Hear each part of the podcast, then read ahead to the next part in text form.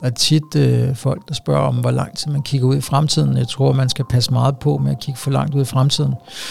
Hver evig eneste måned, kvartal, sker der vanvittige ting i verden. Nogle virksomheder oplever stor vækst i både omsætning og medarbejdere på kort tid. Men hvordan finder man de bedste medarbejdere inden for områder, der ligger langt fra egne og virksomhedens ekspertise? Og hvordan finder man de rigtige kandidater til virksomheden og dens kultur på et arbejdsmarked, hvor der er langt mellem ledige kandidater? Jeg hedder Michael Stadi, og jeg er administrerende direktør i et selskab, der hedder FOM Technologies. Mit navn er Claus Thodesen, vært på Selskabsdialogen og redaktør på Market Connect.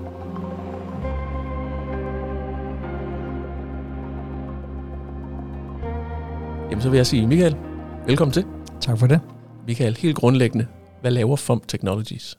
FOM Technologies, vi sælger avanceret forskningsudstyr, øh, som forskere anvender til at forske i de nye fremtidens solceller og batterier.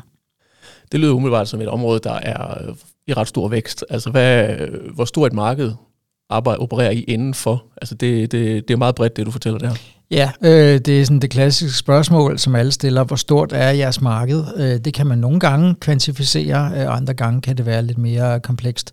Øh, vi har to slags kunder. Vi har det, vi kalder de akademiske kunder. Det er universiteter og forskningsinstitutioner, og så virksomheder, som opererer inden for det her. Øh, og markedet er substantielt, øh, men det er svært at sådan helt præcist at sætte millioner og milliarder kroner på. Øh, der bliver forsket rigtig meget inden for sol og inden for batterier og fremtidens øh, cleantech-løsninger, så det er, det er ret stort. Når jeg har skrevet om jer, så er det øh, nye kunder i Japan, nye kunder i Australien. Altså det, det er jo øh, langt væk fra, fra vores lille andedam herhjemme. Hvordan bliver de her virksomheder opmærksom på en jo relativt lille virksomhed i Danmark? Vi har forsøgt at gøre det, som øh, man jo lærer om på Handelshøjskolen, at små virksomheder de skal være born global, øh, og det har vi været fra starten af. Vi har en eller to danske kunder ud af 100 kunder, øh, men, men egentlig har vi sådan haft det her internationale fokus helt fra starten af. Vores udfordring er fra, fra lille Danmark øh, at komme ud og, og adressere et globalt marked. Øh, og det er den udfordring, alle små danske virksomheder har. Øh, og det har været sådan meget systematisk øh, fokus på nogle markeder af gangen øh, og øh, måden at, at gøre det på. Vi har startet med at øh, sælge til interessenter rundt omkring i verden, som rettede henvendelse til selskabet på baggrund af de videnskabelige artikler, der blev øh, skrevet for DTU helt i tidens morgen, da selskabet blev, øh, blev etableret. Og derefter har vi fokuseret på øh, Europa, USA, det var der, der var størst øh, gevinst i starten, og nu begynder vi at komme længere og længere væk. Øh, jeg tror, at øh, en af modellerne skal være, at man har distributører rundt omkring i de sådan lidt mere afsidesliggende områder, eller lidt mere eksotiske steder, øh, og det er så derfor, at vi nu her efter en øh, 10 øh, år, 11 år på banen, kan begynde at sælge ting i Japan, i Australien, som er det, der er længst væk geografisk nu her, men, men tidligere har det været Europa, det har været USA. Er det måden, I tilgår de her helt nye markeder på, når der kommer en kunde fra, fra andre steder, altså gennem distributionsaftaler med lokale aktører?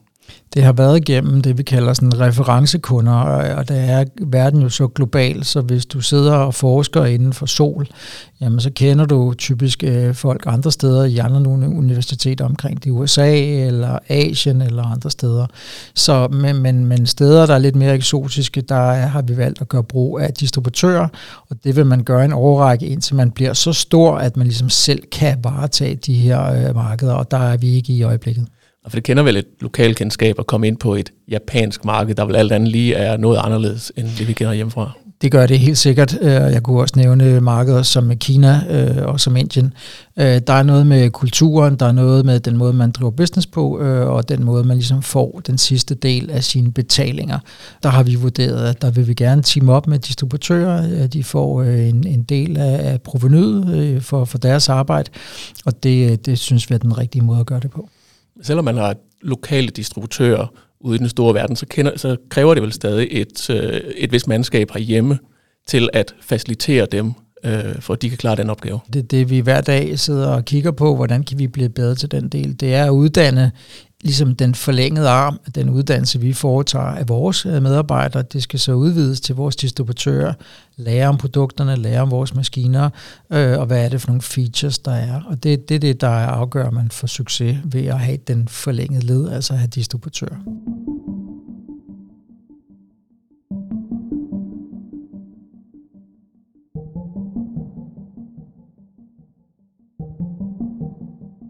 Mange steder i det danske erhvervsliv er der jo stor mangel på arbejdskraft. Altså det er jo den gamle kendte nyhed efterhånden. Altså hvordan finder I de her kandidater, der vel alt andet lige skal være rimelig specialiseret inden for, inden for jeres område til at sælge produktet, videreudvikle produktet?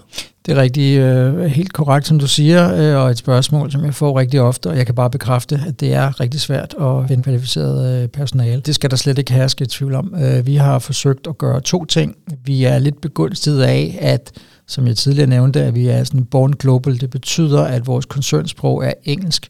Øh, det er fint nok, hvis man er dansk og kan tale dansk, øh, men det er faktisk en, en mindre del af de ansatte, der taler dansk. Det vil sige, at vores koncernsprog er engelsk. Og der har vi en lille øh, konkurrencemæssig fordel i forhold til mange andre, fordi at øh, der øh, kommer øh, dygtige udlændinge til landet, som faktisk kun kan tale engelsk. Øh, og det har vi det er ikke noget problem med. Øh, det er den ene ting. Den anden ting, det er, at vi har været nødt til at kigge ud over landets grænser. Øh, det vil sige, at vi øh, samler på dygtige folk, og det er meget højt uddannet. Altså det er ikke bare folk, der har en masters, men det er også Ph.D.'er, så det er lidt for øverste hylde. Det er øh, materialforskere, det er Ph.D.'er øh, og andre, men også øh, mechanical engineers og andre ting. Så øh, vi øh, har en, en 13-15 nationaliteter ud af et par 30 mennesker, øh, og øh, om aftenen nogle gange er man sådan lidt balleret i hovedet, man kommer hjem, og så står man og tænker, taler jeg overhovedet dansk øh, i dag på noget tidspunkt, øh, og det, det er der så dage, man ikke gør. Det er klart, sidder man to eller tre danskere sammen, så er det dansk. Alt andet vil være lidt påtaget, men, men det er meget internationalt. Hvor finder I de her mennesker, der kommer fra, fra hele den store verden, eller omvendt, hvordan finder de jer? Det gør vi på en to-tre måder. Øh, det ene kan være, at man havner i Danmark på grund af en partner, en ægtefælle eller noget andet. Det er derfor, man kommer til Danmark, øh, og så er man jobsøgende. Øh, og der er der så de, de gængse steder. Enten melder man sig hos nogle rekrutteringsbyråer, det kan være, at man begynder at læse aviser eller andre ting. Der har vi, vi været heldige at finde nogle af de kandidater, vi har. Det kan også være, at vi har et brand eller et navn inden inden for den her forskerverden, og der har vi også haft øh, individer, som har rettet henvendelse til os og sagt, at øh, vi er inden for det her forskningsområde, vi kender jeres udstyr, vi har måske været krydset klinger i forskningssammenhæng. Øh, skulle der være en åben øh, mulighed, så er vi meget interesserede, og så på den måde har vi haft mulighed for at tiltrække dem på baggrund af, at de selv har kontaktet os, fordi vi har et brand. Og den sidste del, det er at lede efter øh, kandidater og kompetencer i de her akademiske kredse. Det er i øh, universiteter og forskningsmiljøer rundt omkring, primært Europa. Øh, og når jeg siger Europa, er det jo fordi, at det er rigtig, rigtig svært at få folk hertil, men det er lidt lettere, hvis man har et europæisk øh, pas og statsborgerskab. Og så har vi gjort rigtig meget brug af det, der hedder SIRI, øh, som jo er Statens Institut for Rekruttering og ting, øh, hvor vi sådan er ligesom, jeg ved ikke om vi er, er fast kunde, men altså vi har kørt øh, flere processer gennem dem, så det er ligesom de tre måder, vi, vi skaffer øh, personal på. Rekrutterer I fra en stor øh, potentiel skare af mennesker? Altså det lyder meget specialiseret for mig, det I laver. Der, det må vel være en, et øh, begrænset antal mennesker, der kan arbejde øh, hos jer. Ja, det er meget specialiseret. Det er godt og ondt. Øh, det er godt på den måde, at dem, der så arbejder inden for det her, de vil typisk måske kende os, eller ret hurtigt kan finde folk, der kender og ved noget om form. Øh, det er svært, øh, når man ikke kan finde nogen, fordi det er så nichepræget. Vi har ansat folk øh, uden at møde dem, øh, men egentlig bare på baggrund af en mail og en, en, et CV, hvis de har kunne kvantificere, at de har arbejdet kender til vores teknologi, fordi så få er der, men det er svært.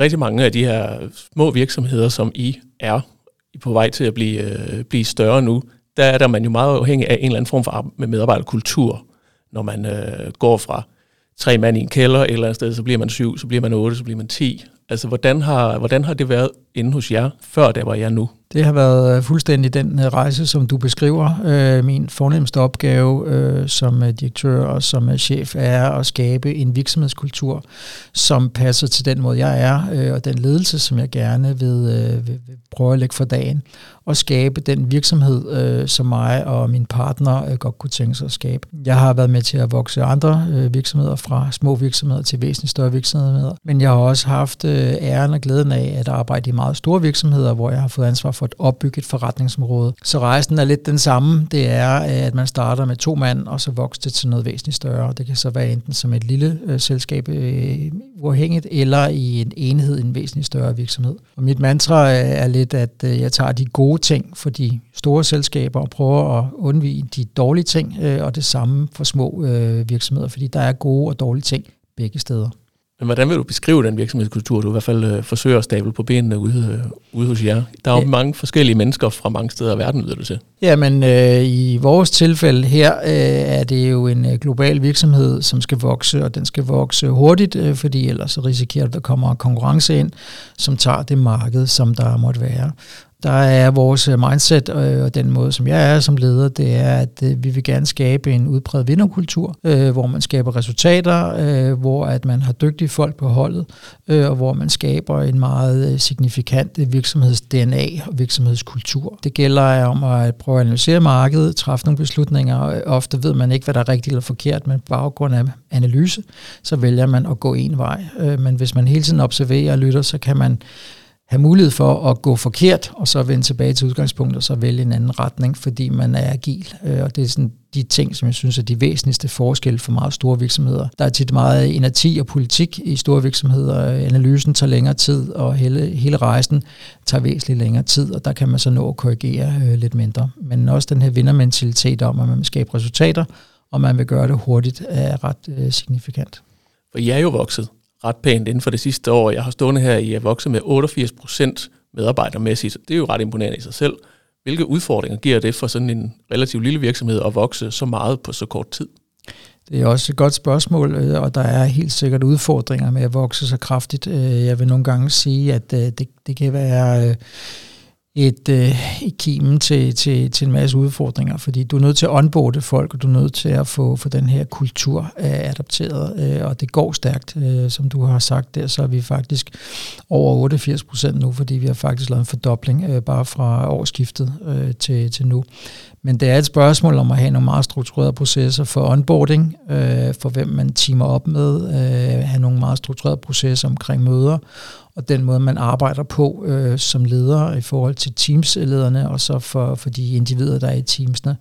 Øhm, så, øh, så der er sådan en lang række ting, som øh, jeg over tid har udviklet. Nogle ting har virket, nogle ting har ikke virket, og så prøver man at, at tage best practice og arbejde videre på, på de dele.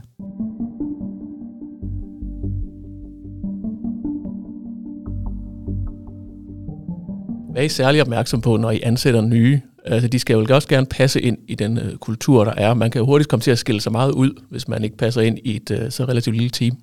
Det er rigtigt, øh, og det gælder alle former for ansættelse. Jeg har sådan et meget stort mantra, og det er forventningsafstemning. Vi er meget grundige i vores øh, rekruttering. Øh, vi har en del øh, interviews med kandidater, vi gør også kraftig brug af referencer, og generelt bruger vi rigtig meget tid på at forventningsafstemme. Vi fortæller, hvad det er for en kultur, man går ind i, hvad vi forventer af folk, hvad det er for nogle mål, vi forventer, at folk de, de lever op til. Der har der været kandidater, som har sagt, at det var ikke et miljø eller en virksomhed, som man havde mulighed for øh, at arbejde for, eller ikke kunne se sig selv øh, falde på plads på, på den slags hylde. Og det tror jeg er enormt vigtigt, øh, fordi det er både omkostningstungt øh, at tage tid og at onboarde folk, hvis man så finder ud af, at matchet ikke er det optimale. Så øh, analyse øh, og forventningsafstemning er utrolig vigtigt, øh, og det kan man næsten ikke lave for meget af. Hvad er det præcis, man frygter ved at få den forkerte type person ind i en, i en stilling i sådan en situation her? Jamen det er, at man kommer ind, og så bruger man øh, meget tid og kræfter på at, øh, at, at, at få, få personen til at at falde på plads, og synes, det er rart at gå på arbejde, øh, hvis det ikke ligger til den type personlighed, som medarbejderne er. Det er klart, at øh, vi vil gerne øh, vinde øh, Champions League inden for vores område. Vi vil gerne være de bedste i verden. Altså det er ikke bare i Danmark eller i København, det er på en global skala. Og det er hårdt arbejde, og det kræver træning, øh, og der er en masse karakteristika, som man skal leve op til. Og, øh, og det mindset, det vil vi gerne sikre os, at folk har. Og har man ikke det, så er det selvfølgelig fuldstændig fint, men så skal man finde et andet sted, fordi så er det meget bedre for kandidaten, og det er bedre for virksomheden. Men det er naturligvis altid svært øh, at finde 100%. Så vi har også haft øh, ansættelser, hvor at man efter en periode øh, kommer til en konklusion om, at det, det var ikke et godt match for, for parterne. Man har før hørt om virksomheder, der netop er vokset ret kraftigt på, øh, på medarbejderstaben inden for meget kort tid, og så går der et halvt år til et helt år, og så begynder de lige så langsomt at fyre igen. Mm. Altså, det er vel også en situation, I på en eller anden måde skal tage højde for, at I kan ende i, hvis ikke I tænker jer godt om. Det vil det være i alle virksomheder. Man ansætter jo på baggrund af den nuværende aktivitet, kommersiel aktivitet, og det man forventer, der ligger inden for en, en periode. Der er tit øh, folk, der spørger om, hvor lang tid man kigger ud i fremtiden. Jeg tror, man skal passe meget på med at kigge for langt ud i fremtiden. Øh, hver evig eneste måned, kvartal, sker der vanvittige ting i verden. Øh, vi har været igennem en øh, krise nu, hvor at øh, verden har været lukket ned på grund af covid og sygdom. Øh, vi har en øh, inflation, øh, som er, har været gået amok øh, fra 0% til 10%. Vi har krige nu, som vi aldrig har set før. Så det er naivt at tro, at der ikke bliver ved med at ske øh, vanvittige ting. Man skal passe meget på med at kigge for langt ud. Men når det er sagt, så skal man ansætte med henblik på et aktivitetsniveau, hvor man mener, at man ligger plus minus øh, inden for, for det niveau. Det er svært at gøre det helt lineært, fordi at enten så har du bag ved kurven, eller også er du foran for kurven, fordi man ansætter jo typisk øh, mennesker øh, i, i, nogle, øh, i nogle klumper, så det er svært at ramme den lige præcis. Øh, og vi kan jo aldrig spå om, om aktiviteten bliver større eller mindre, men man kan forsøge at gøre det så godt som muligt, og så må man ramme det øh, så godt som muligt, og de steder, hvor det divergerer, så må man jo justere organisationen til, og det er selvfølgelig altid enormt trist at skulle ansætte folk, for så derefter skal organisationen ned. Det er jo også kun noget, man gør i det tilfælde, hvor man føler, at man skal tilpasse sine omkostningsniveauer til det aktivitetsniveau, som virksomheden har.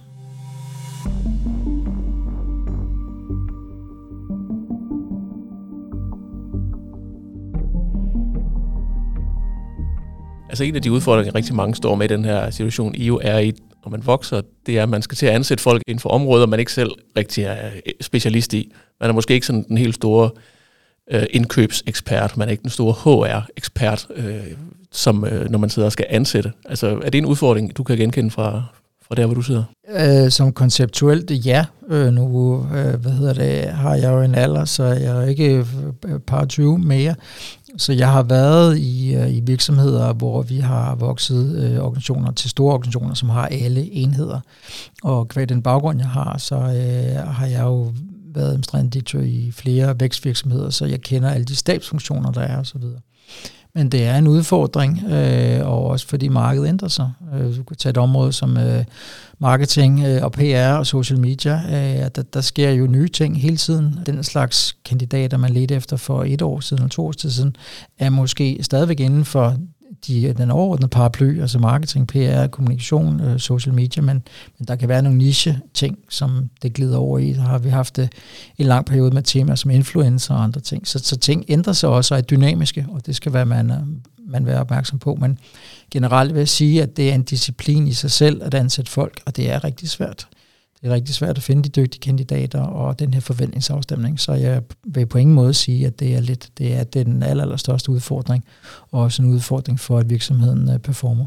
Der er vel også et spørgsmål om nogle gange, at man overfor den medarbejderstab, man allerede har, når man ansætter nye. Altså man er vel også nødt til at hvad skal man sige, pakke dem ind, så de er klar til alle de nye mennesker, der kommer, alle de nye øh, udfordringer, det fører med sig. Det er fuldstændig rigtigt, og der er en lige så stor opgave i at preppe organisationen, hver gang du vokser, fordi nogle gange så er det folk, der kommer ind på niveau med de andre. Det kan også være en mellemleder, eller det kan være en leder, der er en del af topledelsen. Der skal du hele tiden ligesom også sørge for, at organisationen både opad og nedad er klar hvad er det for en profil? Er der nogen, der føler, at de bliver forbigået? Så der er også meget politik øh, og noget forventningsafstemning til organisationen. Det kunne også være opad til i relation til en bestyrelse, hvis det er en del af ledelsen, man, man hiver ind.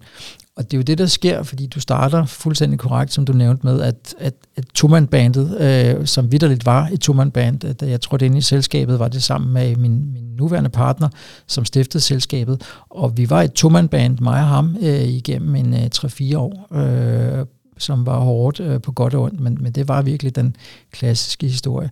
Når i dag er vi så en, en 34, og det betyder, at du både bygger en organisation op, men det er også hele ledelsesstrukturen, du bygger op. Øh, og der synes jeg, at den allerstørste ledelsesudfordring for mig har været at hive virkelig dygtige kompetencer ind, som skal udgøre ledelsen, men typisk så skal du tage dem for væsentligt større virksomheder, så du skal finde folk, der er synes, det er fint nok og på papiret er acceptabelt, at træde lidt ned, fordi du har stadigvæk en OK titel, men det er for nærmest en organisation, der er ikke eksisterende. Og du kan godt vælge at tage folk, som er væsentligt længere nede i hierarkiet, men så har de ikke den erfaring, der nu engang har været. Øh, så du skal ikke overshoote, øh, du skal heller ikke undershoote.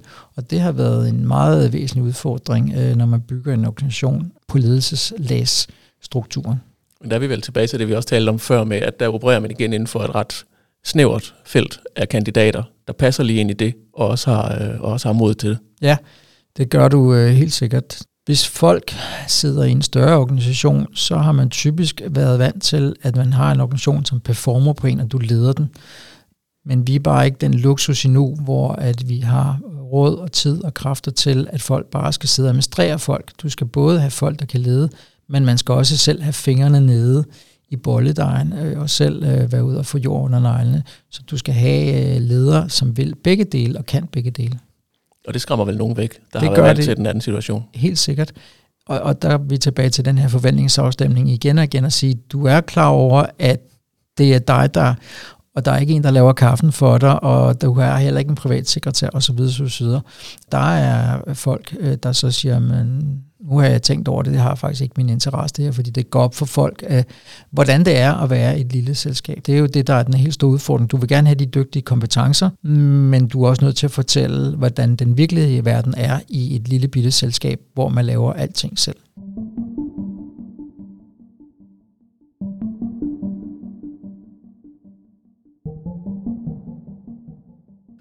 Hvad er det så, der tiltrækker dem ved en virksomhed som FOM? Det kan være et spørgsmål om at være med til at skabe noget og bygge noget op. Og øhm, den trang til at selv være med til at kunne skabe ting og bygge ting op, er, er et af de elementer, hvor folk synes, at det her det kunne være spændende.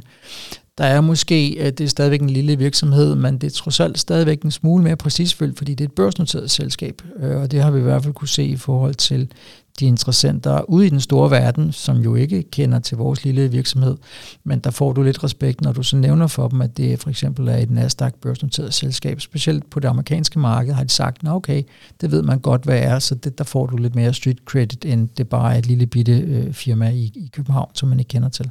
Så hvis I er aspireret til at komme ind på Nasdaq, så ville det være væsentligt sværere, end der, hvor jeg er nu. Det kan du sige. Øh, da vi startede, øh, var der øh, to-tre grunde til, hvorfor vi valgte børsnoteret selskabet. Jeg plejer at sige, at grundlæggende børsnoterer man jo selskab, fordi man får noget vækstkapital ind, men det kan man gøre på forskellige måder. Det kan være gennem business angels, eller fonde, eller kapitalfonde, venture eller andre ting. Så, så en børsnotering på, på Nasdaq for eksempel er et tilvalg at man skal sige, jeg har andre muligheder, men jeg gør det, fordi de er de grunde. Og det her, det var klart den vigtigste grund for os. Vi var begyndt at kunne sælge ind til den amerikanske stat, og de her, vi kalder dem Fortune 500 kunder, altså de største 500 virksomheder i verden. Og der havde vi klart øh, en udfordring med øh, at prøve at retfærdiggøre, at der var noget substans i den her lille virksomhed, fordi på papiret, og det kan man jo ikke lyve om, der, der var vi jo bare en lille bitte virksomhed. Kvæg vi så valgte en børsnotering, og vi så efterfølgende kunne sige, det kan godt være, at vi er små, men vi er dygtige inden for vores område, vi er også børsnoterede selskaber, vi er faktisk Nasdaq noteret.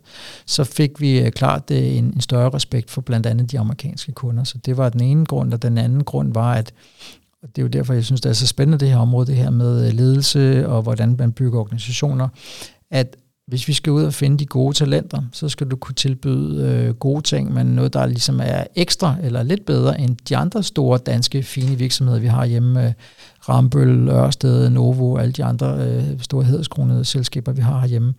Og der kunne det jo være, at man kunne tilbyde noget medejerskab af den her virksomhed, så du er lønmodtager, men du er faktisk også mini-ejerleder, fordi du har en lille del af selskabet i form af nogle aktier eller nogle warrants eller andre ting. Så det har været de to parametre, som har vægtet øh, højst for vores vedkommende i relation til en børsnotering. Det lyder jo til at have virket, altså når I vægtede så meget på, på medarbejderstaben, som I er. Ja. Men hvis vi sætter os ned her igen om, om tre år, altså hvor, øh, hvor er I henne der? Hvor, er der en grænse for, hvor stor I kan og skal blive? Ja, det er da helt sikkert, øh, fordi at øh, i takt med, at der er et kommersielt marked, så vil der også komme flere og flere aktører til. Det er sådan ligesom ligger i de økonomiske øh, hvad kan man sige, grundpræmisser, der er her i verden, at der, hvor der er business at lave og penge at tjene, der vil der komme konkurrence til.